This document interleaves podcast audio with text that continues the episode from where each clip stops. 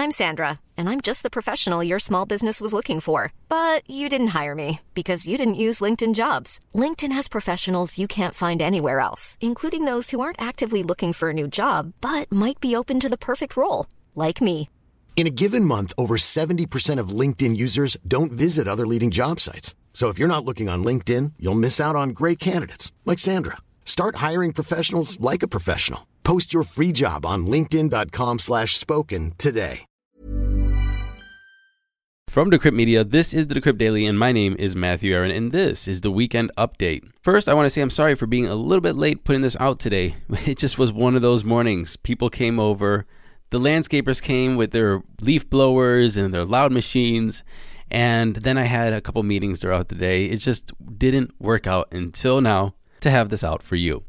But let's get into those crypto prices. Bitcoin is sitting at $59,332, up 1% from yesterday. Ethereum, $1,865, up 2.5%. Binance Coin is in the number 3 spot at 272.27, up 2%. Cardano number 4 at 126, down 2%.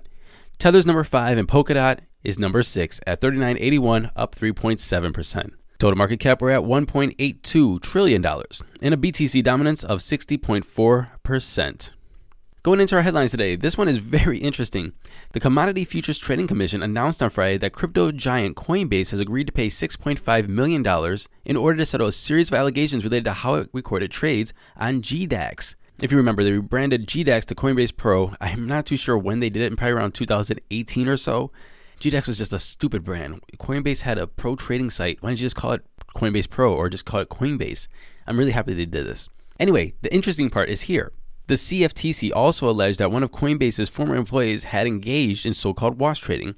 And wash trading is when an exchange trades with itself, and they do this to have liquidity. So remember, there's buyers and sellers on exchange. That's what the exchange does is they match buyers and sellers. And so if you are a buyer per se, let's say I have $10,000 and I want to buy Bitcoin, and your exchange doesn't have enough liquidity, you can't buy Bitcoin. I have $10,000, I want to buy $10,000 worth of Bitcoin, but there's only $1,000 of liquidity on your exchange. It's not going to happen. You're not going to buy $10,000 of anything. So what they do is they wash trade to show liquidity.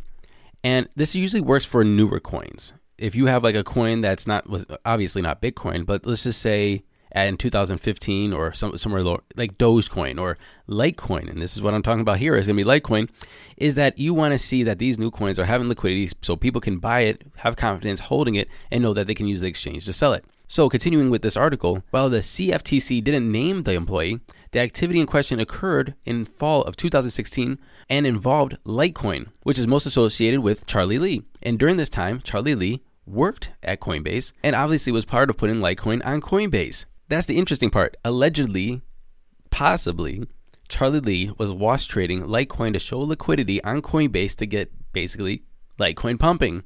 As far as I know, Charlie Lee has not commented. And I also don't think that this is going to derail Coinbase's plans to go direct listing. So there's a company called BitClout. BitClout. And it's raked in about $160 million in tokens pegged to celebrities. The question here is it a scam?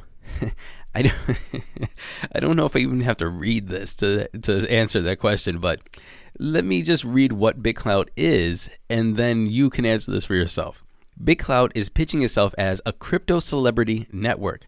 The site offers customers the opportunity to purchase tokens tied to the identities of 15,000 influential Twitter accounts, including Elon Musk and Katy Perry. And this is without their permission. So, I, this is a long article. This is a long headline. This is a long story. You can click on this link in the show notes to read this article yourself. I'm not even going into it because there's no point to read this. This is absolutely silly. How are you tying a coin to celebrities and they don't know about it and you're raking in millions of dollars?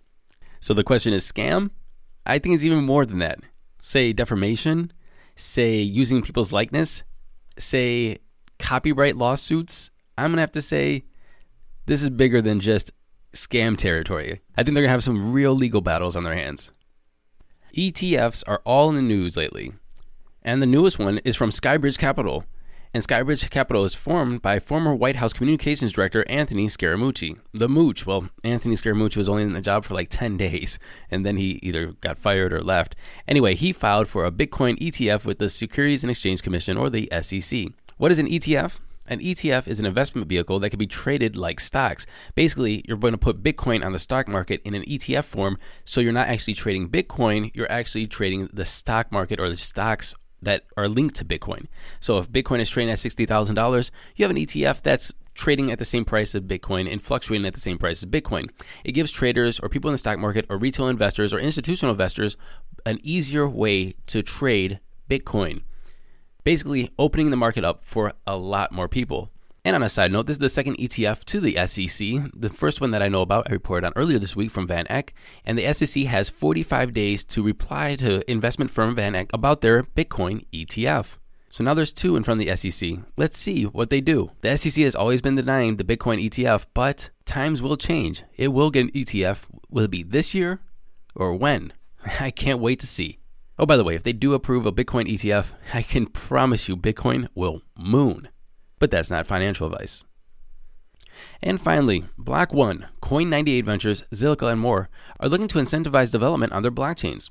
So these companies are basically giving out grants for developers to develop on their blockchains. For example, Block One, they're handing out $631,000 so you can develop on EOS. Coin98 has a Solana ecosystem fund, and they're giving out $100,000.